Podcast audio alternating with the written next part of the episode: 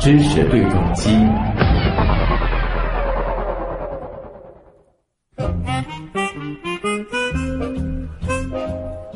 今天的知识对撞机呢，我们将从一段电影预告片开始。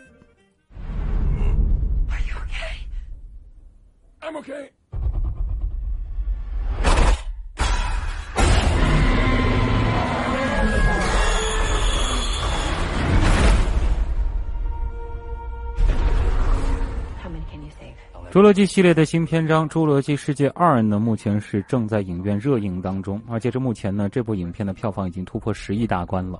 这一次的续集是承接上一集，讲述了侏罗纪世界主题公园和豪华度假村被失控的恐龙们摧毁已经有三年了，而如今呢，那个所谓的纳布拉尔岛已经是被人类废弃，而岛上幸存的恐龙们是在丛林当中自给自足。而当岛上的那座休眠火山开始活跃以后，克里斯·帕特拉饰演的欧文和布莱斯·霍华德饰演的克莱尔发起了一场运动，想要保护岛上幸存的恐龙们免于灭绝。两人在熔岩开始喷发的时候呢，来到了危险的小岛。他们的冒险呢，也揭开了一个可能让地球回到史前时代般混乱秩序的阴谋。Hey, girl, you think what I'm thinking? Genetic power has now been unleashed. 那当然呢，在前一段时间啊，我也是第一时间看了一下这一部影片，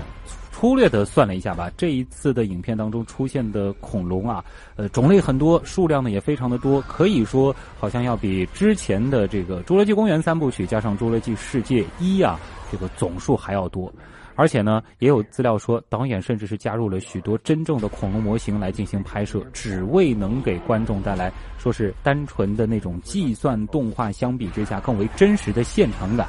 电影的视觉效果不用说了啊，那个真实性还是能够骗住很多观众的。但是如果我们抠一些细节，它的科学性又如何呢？比如说，《侏罗纪世界二》里的那些恐龙，它真的能够适应现代生活吗？那些复原出来的恐龙，有可能长得就是电影里的那个样子吗？当然，还有那个大反派啊，叫帝王迅猛龙，它究竟是怎么一回事儿啊？这样子的恐龙，它有没有可能存在呢？今天的知识对撞机啊，来连线我们节目的一位老朋友啊，也是一位恐龙爱好者，上海自然博物馆的何新博士。何博士，你好。哎，徐东你好。嗯。呃，不管是在上一部还是这一次的《侏罗纪世界二》里啊，大家应该都还记得其中的一只迅猛龙啊，这个是和男主好像关系比较亲密的，叫 Blue 的那个龙。但是呢，有很多的恐龙粉就说，好像这个迅猛龙和现在我们在科学上所描述的迅猛龙差异还是比较大的。能和我们先讲讲这个背后的故事吗？嗯，其实呢，这个迅猛龙的这个故事呢，其实已经是。呃，算是流传很久了啊。因为什么原因呢？就是我们说这个迅猛龙啊，其实在中文的这个标准称呼里面，并没有迅猛龙这种这类恐龙啊。哦、因为我们说呢，呃，它的它的这个英文名呢，其实确实就是我就像我们之前所讲的很多动物知识一样，嗯、其实就是它的这个学名，就是那个 Velociraptor。嗯、那么这个词呢，其实指的是我们在中文里面标准翻译的话，应该把它叫做灵盗龙的。啊、而这种灵盗龙呢，是发现在我们。呃，亚洲的中亚这样的地区，包括蒙蒙古啊这样的地方的，而它的体型大小呢，嗯，呃，其实不比一只这我们说的这个这个鸡啊或者什么的火 鸡这样的啊啊，对，其实就是一个比较小，最多抬起来可能到人的这个脚膝盖这样的位置了。哦、但是我们知道，动电影里出现这个迅猛龙呢，呃，都能骑了啊，很大的，对。对，无论从《侏罗纪公园一》到现在的这个《侏罗纪世界二》啊，它出现的形象都是一个比较大的，至少至少它正常站立应该是比人还要稍微高一点的。嗯，那么这种大小呢，其实更多的是来源于美国所发现的那个叫恐爪龙。哦，啊，那为什么会有这样的一个渊源的错误呢？是因为《侏罗纪公园》这个系列最早的第一部是一九九三年嘛，他们当时也请了很多的这个科学顾问，那么他们其中请了一个呃恐龙方面的科学顾问呢，他是。当时他认为这个美国所发现的这个恐爪龙啊，其实以他认为是属于叫做迅猛龙这个属的啊。啊，就是我们说属于林盗龙属的。嗯，所以呢，他就把美国发现的那个呃恐爪龙的这个形象就当迅猛龙的形象了。啊，那么所以这个名字就这样子被叫下来了。所以实际上这个电影里出现的这个动物呢，不应该叫啊迅猛龙啊，从从标准中文呢来讲的话，呃，叫灵道龙也不对，那么应该把它恐爪龙。名字，啊，起码不是那个 raptor 这种龙。对，应该是恐爪龙啊，啊是恐爪龙的一个形象。当然，这个嗯形象呢，就只是我们说它应该属于这种恐龙，但是呢，我们说这个形象，呃，从九三年到现在已经二十多年了，对那么对恐龙的研究日新月异嘛，大家嗯现在也都知道，像无论是恐爪龙还是我们说的灵道龙，嗯身呃身上都应该可能是有羽毛的。哎那么，所以我们知道这个片子里的形象，他们一直是。啊、基本没有毛的，偶尔这个脑袋后面导演给他们安了两根呃羽毛而而已，呃，所以呢，这个形象其实也不对，名字也不对，啊这个体型也不对啊，可能是这样的一个这个几十年前的龙社就已经是那样了。为了让这个系列整个还是比较完整的，所以即使是最新的，包括现在，其实我们对于恐龙的认识已经刷新了很多了。但是导演可能还是得尊重啊，最开始对于恐龙的那种对，设定。这个我们大家也能够理解，因为毕竟一个电影它不可能。呃，说我复原的这个恐龙形象，今天这样变，明天那样变，那就是自己的前后矛盾了。对，这个在《侏罗纪公园》那个系列当中，还是大 boss 的这个呃迅猛龙，不可能说是到现在为了尊重啊真正的这个科学性，把它变成了一只只这个小火鸡大小的这个龙，这可能对设定上就会区别很大了啊。那么现在看来，如果说我们在讨论真正意义上的这个迅猛龙或者是灵道龙这样子的这个龙的时候，我们对它的这个想象是不是更应该像一只鸡，而且可能它身上的这个羽毛也真的比我们想象的要这个丰富或者是鲜艳很多呢？呃，确实是这样。嗯那我们说刚才用鸡来做比喻呢，其实只是大家去猜想一下它的形象啊。嗯其实它还是一个凶猛的这个 肉食性的恐龙嘛。嗯那么大家如果想观看这个驯这个真正的这个灵道龙的标准形象，其实在这些年拍的很多这种纪录片里面都反映它的一个标准的一个造型了，嗯就是身上毛是呃很丰富的羽毛，然后基本上是在我们说蒙古的这个这种这种半干旱区域，主要是捕食这个圆角龙这样一类的恐龙的。嗯那么大家可能也都知道有一个经典的啊、这个灵道龙和圆角龙一起在搏斗过程中被掩埋之后的这样的一个化石那么这就是灵道龙的一个标准的一个造型。那么所以我们在电影里把它叫迅猛龙呢，其实我们真正在标准的这个学科学一点的叫法，甚至都没有迅猛龙这个这个名字。啊，所以这样看来的话，这个你说这个迅猛龙，它到底指的是灵道龙，还是刚才说的恐爪龙，好像也都无所谓了啊。因为科学上其实我们并不称呼迅猛龙这样子的一种恐龙、啊。对对，就至少在中文里面是没有迅猛龙的，嗯但是英文里是有 Velociraptor 这个词，但是它指的是中文中的灵道龙啊哎，这个就区分开了。嗯，那我们再来说一说，可能这个电影最早参考的就是那种恐龙，它的原型恐爪龙啊。这种龙的话，它的这个习性，包括呃这种样子，是不是和电影当中描述的那个 Blue 这差不太多呢？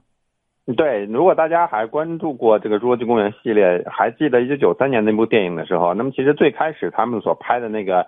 片中一开始出现的镜头是几个科学家在这个美国的这个蒙大拿州在挖恐龙化石嘛，嗯然后啊还挖出了这个一个迅这个恐爪龙的这样的一个造型啊，那其实那个骨头骨骼的结构啊，包括骨骼大小，当然是符合恐爪龙这样的一个身形的。嗯那么所以呢，恐爪龙确实应该是我们说电影中复原的这个形象，但是呢，毕竟是在美国所发现的这个恐爪龙，他们没有发现身上带羽毛嘛。嗯那么因为随着这个九七年之后啊，在中国发现这么多有羽毛的这个恐龙的这样的一个证据啊，那我们科学家也推测呢，不可能像这个同属驰龙科的呃恐爪龙，它身上就没羽毛，那么几率是很低的，所以我们估计恐爪龙身上也应该是带有一些羽毛的。那么当然，在美国发现这个恐龙身上没有发现羽毛的证据，因为我们知道羽毛是很难保存的嘛，所以它的化石没发现而已。但是从它的一个身体结构啊什么的，我们说电影这方面的表现应该还是比较准确的。嗯，所以就是电影当中没有让这个 Blue 浑身布满这个毛茸茸的羽毛，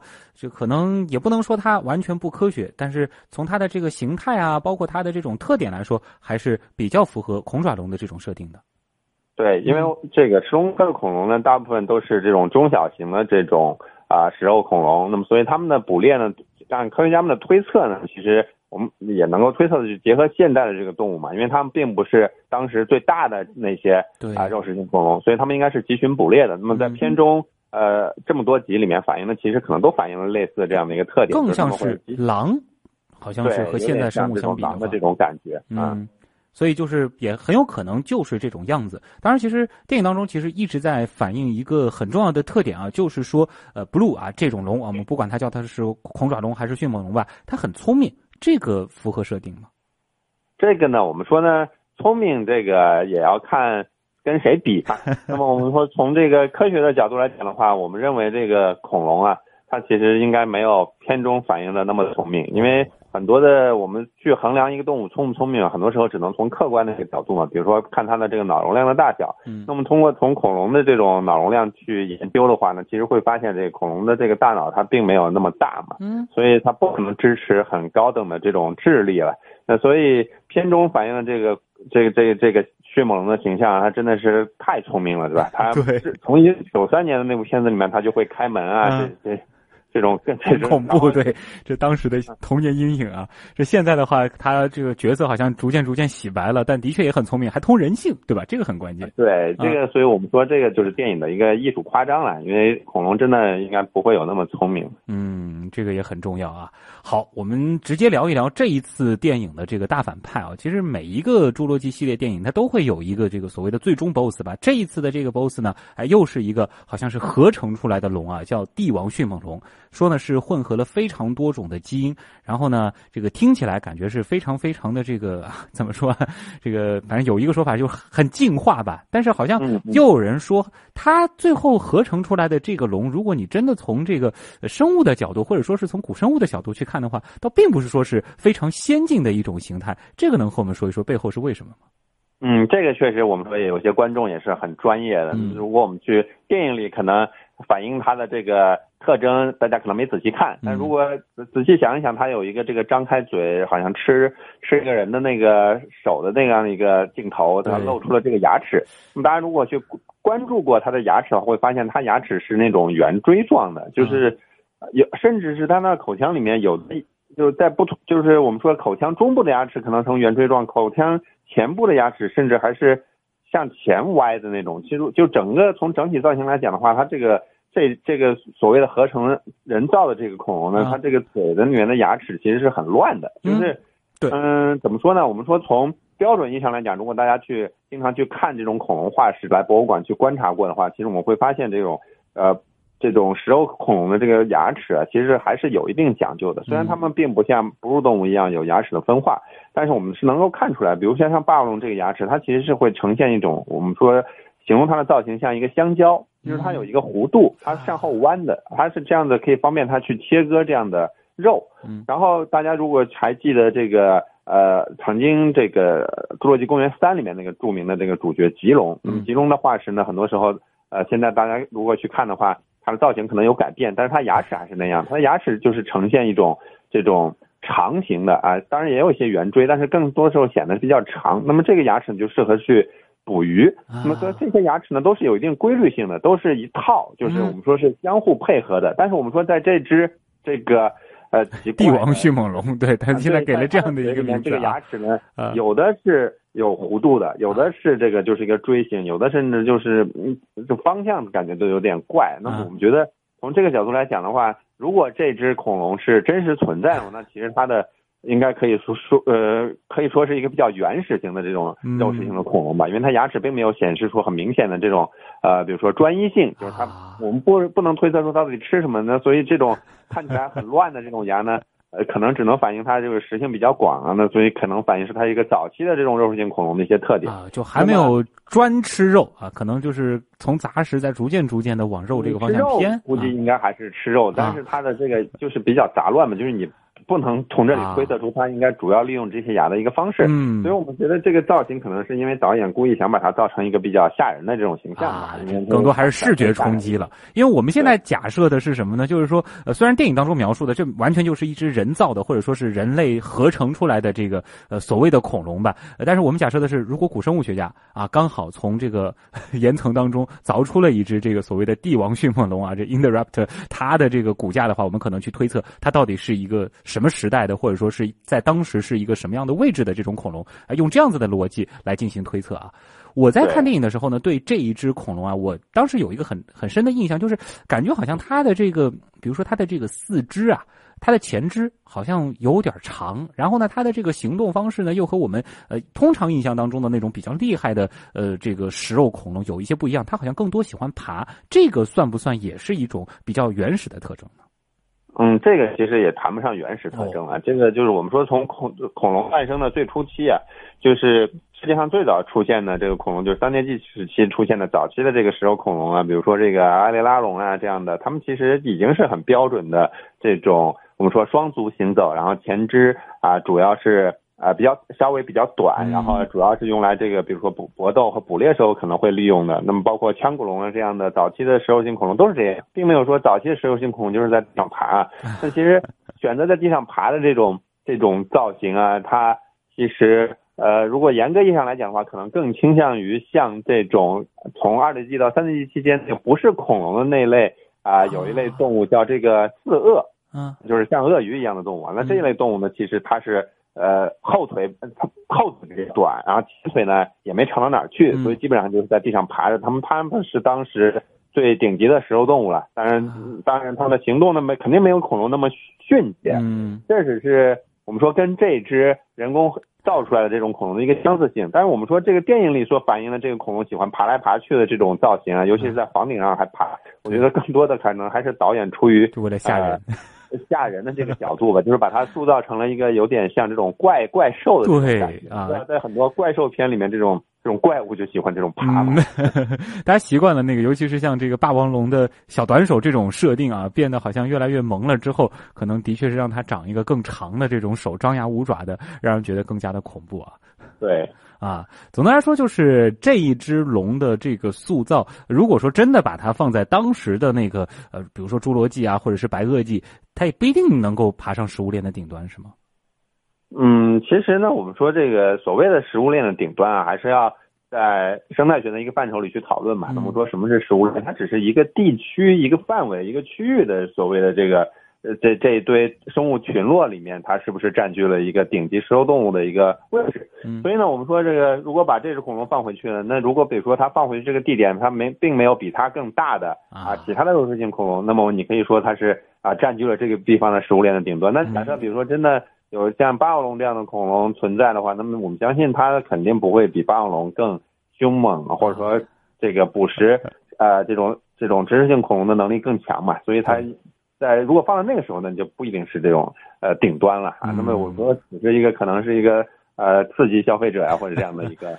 这个位置，对，不管怎么说啊，这一次这一只龙啊，风头还是出的很足的啊。虽然说他这一次其实最后他败给的这个对象啊，倒不是啊以前好像大家这个 喜闻乐见的这个霸王龙。我们说回到霸王龙吧，其实霸王龙这次在电影当中还算是出了一次场啊。这个倒是让我想到了，因为侏罗纪公园其实从最最开始就有霸王龙的存在，而且好像每一集都会对它有一个致敬。那么到了侏罗纪世界，其实我们对于霸王龙的认识，是不是说这几十年来也会有一些更新？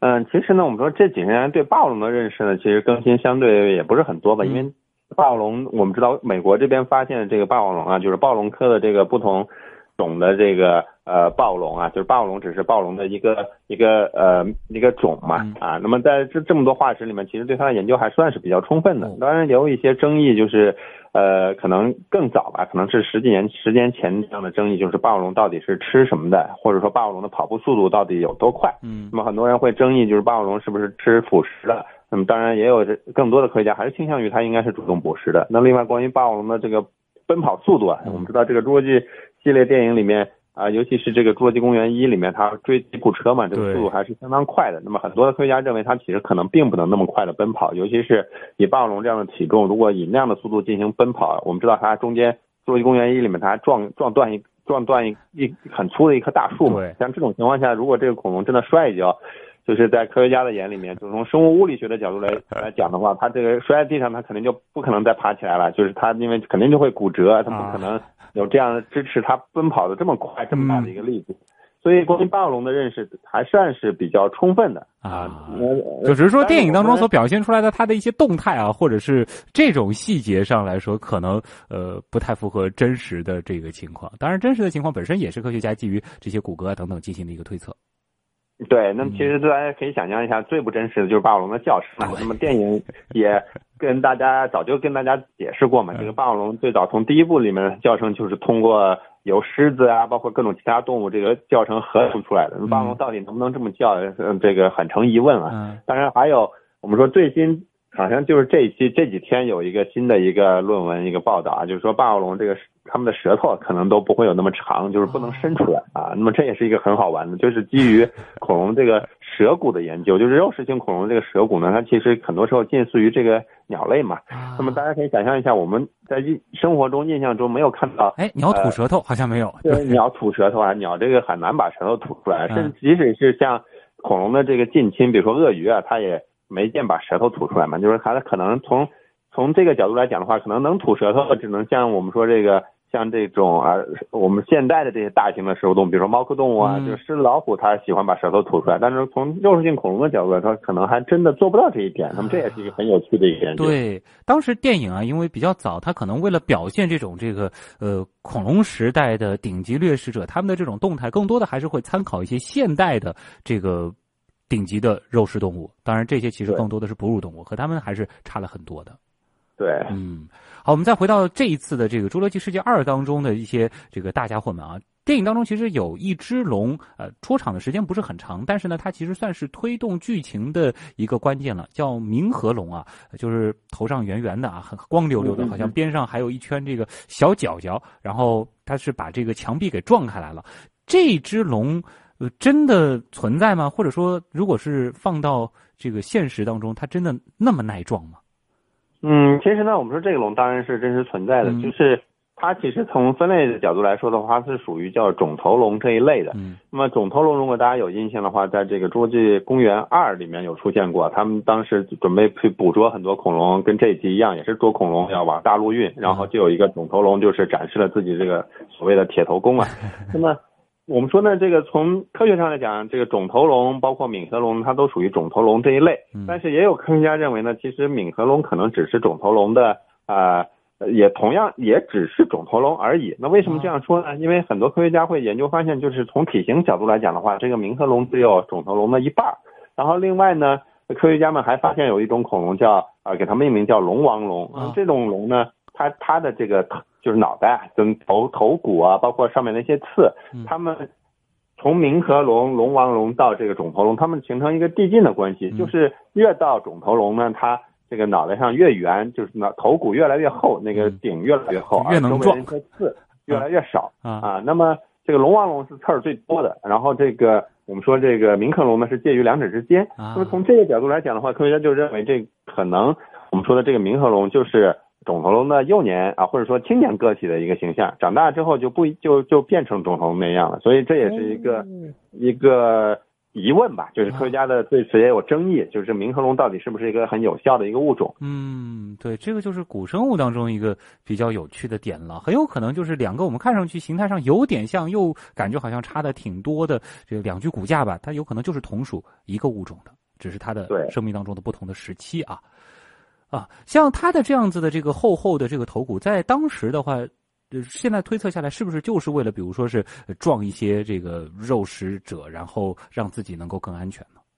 啊，这个呢，其实我们是无从得知了。但是我们可以从现生动物的这个生活习性来推测。嗯，我们知道在现生的这个动物里面，也有些动物喜欢用脑袋顶来顶去、撞来撞去。大家可以想象，就是那些羊。对啊，那么很多这个。呃，比如说在我们中国有分布的这些盘羊啊，它们就喜欢在繁殖季节就撞。那么这个盘盘羊，我们也知道，它脑袋上面那两根角是很粗壮的，是呈这种圆形向后后向后面尖儿朝后的。那么像这种来回对撞的主要的目的是这个雄性之间争夺配偶用的。那么当然我们也也可以想象，就假设真的有一个盘羊的这个呃。它的天敌，比如说雪豹去攻击它，那么这个盘羊当然也会去努力，在跑不掉的情况下努力去撞一下。但是我们说这个撞对于这种顶级食肉动物来讲的话，那么其实只要躲开，那么可能也就过去了，然后再扑到要害就把它可以解决掉。那所以从推测回中生代这个时期呢，我们说肿头龙虽然这个脑袋是挺硬的，但是对于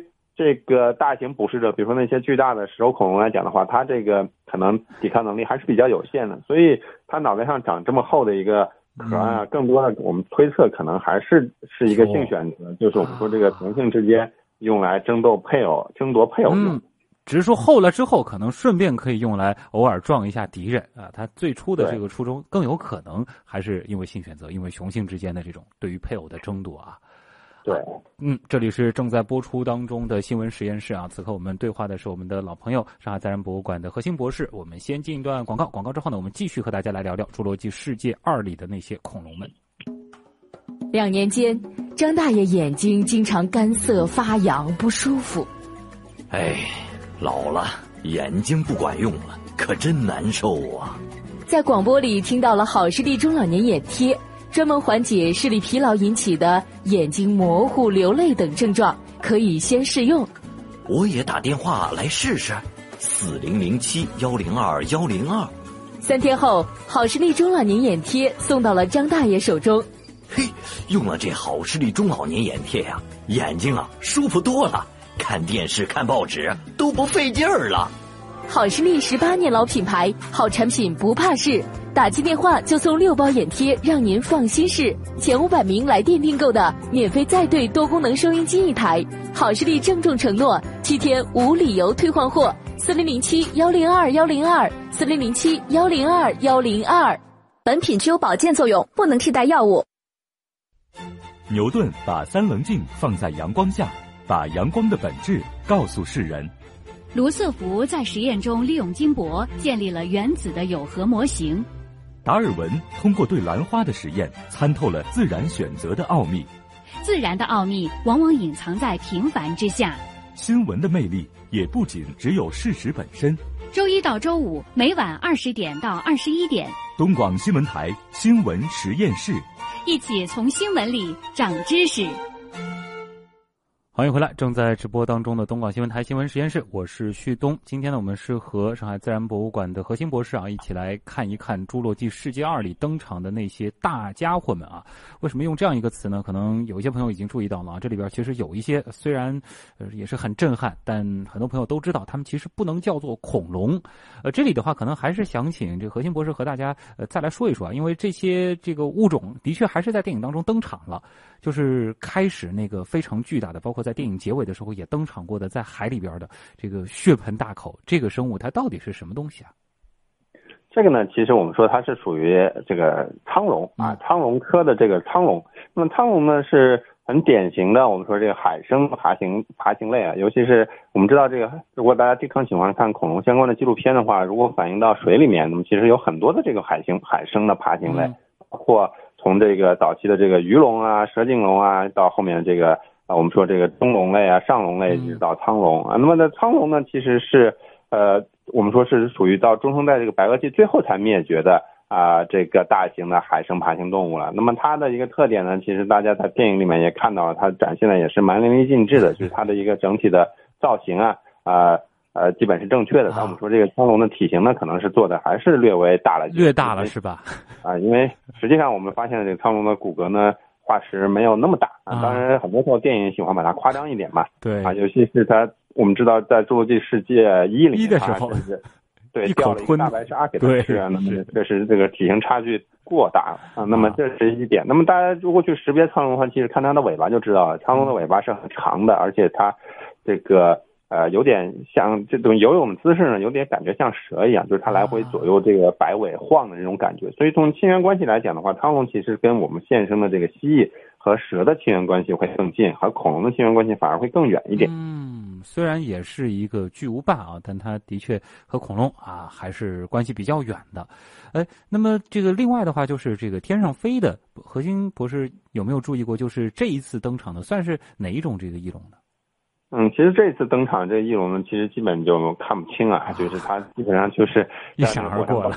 火山爆发时候就就不就飞走了这样的一个状态。那其实很很难说，但是我们知道，在在侏罗纪这个系列里面，其实登场过的这个呃翼龙啊，包括这个呃侏罗纪公园二和侏罗纪公园三里面出镜的，尤其是在三里面出镜的那个无齿翼龙啊，那么它的呃还叼着人嘛，叼叼飞来飞去，算是这个大反派之一了啊。然后在这个侏罗纪世界里面，它也从飞出来叼过人。另外还有在侏罗纪世界里面那个大的所谓的鸟笼被炸了之后，然后里面飞出来的还有一种那个长尾巴的大脑袋的那种翼龙，那个叫真双齿翼龙，它嘴里面牙很多嘛，那么跟无齿翼龙形成了一个鲜明的对比。那么这就是电影里好像就出现过这两种啊翼龙。那么它其中的这个无齿翼龙呢是。从历史历史上分布来讲来讲的话，它是白垩纪的恐龙嘛，而真双齿翼龙呢，我们说它可能是一个更早期的这样的一个翼龙的一个形象。那么电影里就出现这两种我们说的，呃呃，可能他们也没有去着更多的笔墨嘛，但是我们知道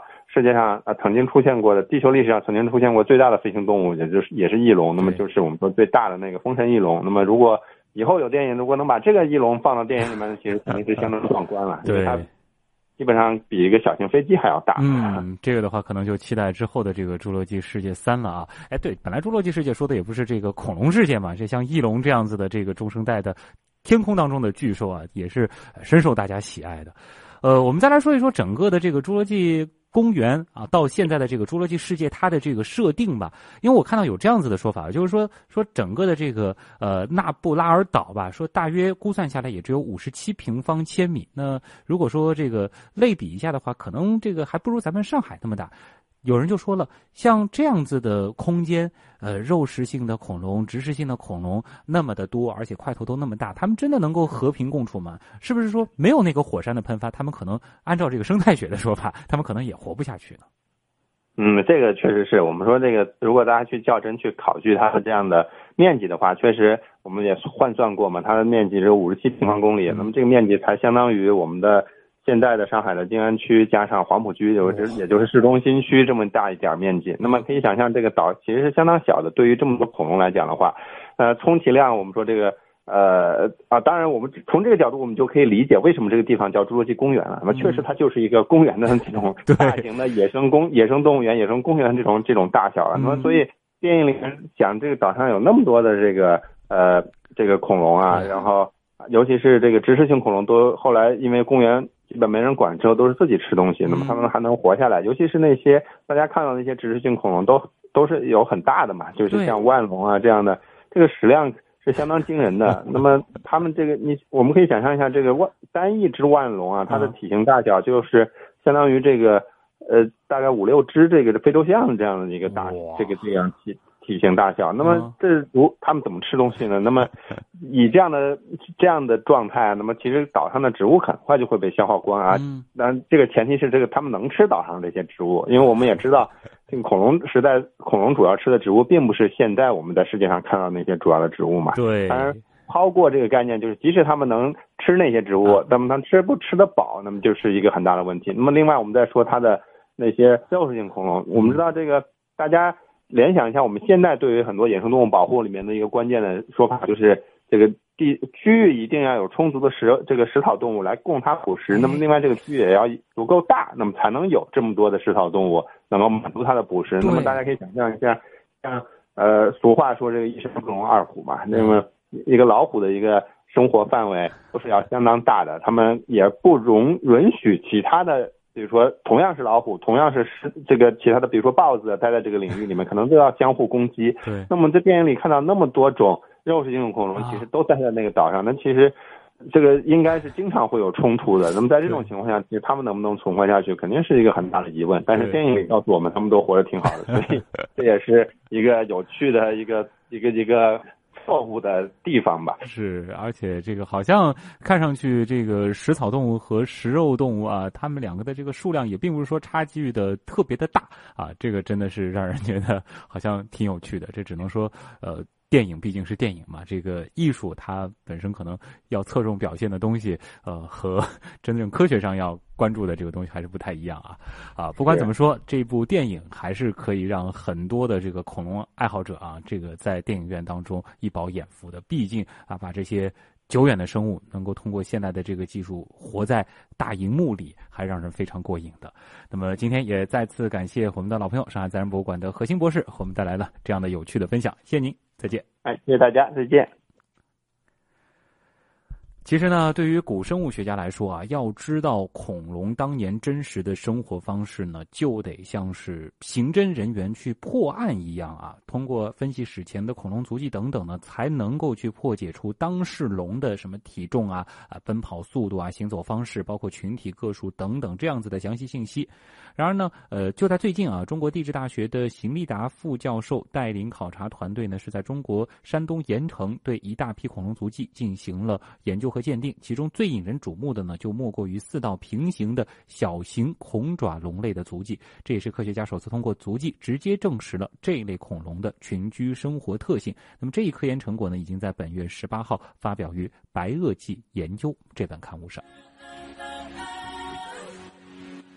那么这次发现的恐龙足迹点呢，无论从规模上还是数量上，都属于非常的罕见。这个足迹呢，可以说是包含了食肉性恐龙和植食性恐龙以及鸟类在内的七种类型，共有三百多个脚印，也是记录了三趾型中型兽脚类、小型兽脚类、微小型兽脚类、两趾型小型恐爪龙类。窄间距犀角类和宽间距犀角类足迹的主人等等，曾经生活在此的痕迹。这一地区恐龙足迹的多样性令人震惊，简直就是一个活生生的，你可以想象出当时的动态的白垩纪恐龙公园啊。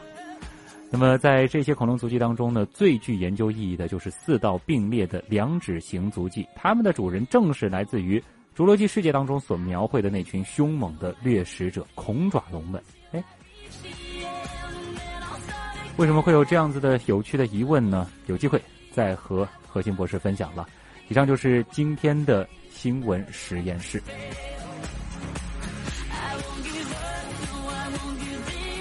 本次节目监制音乐评朱颖，编辑盛燕姿王威，我是旭东。在这个双休日，也欢迎各位继续锁定东广新闻台有先锋派报告的周末版。在星期天呢，还有极客秀陪伴大家。我是旭东，咱们下周见。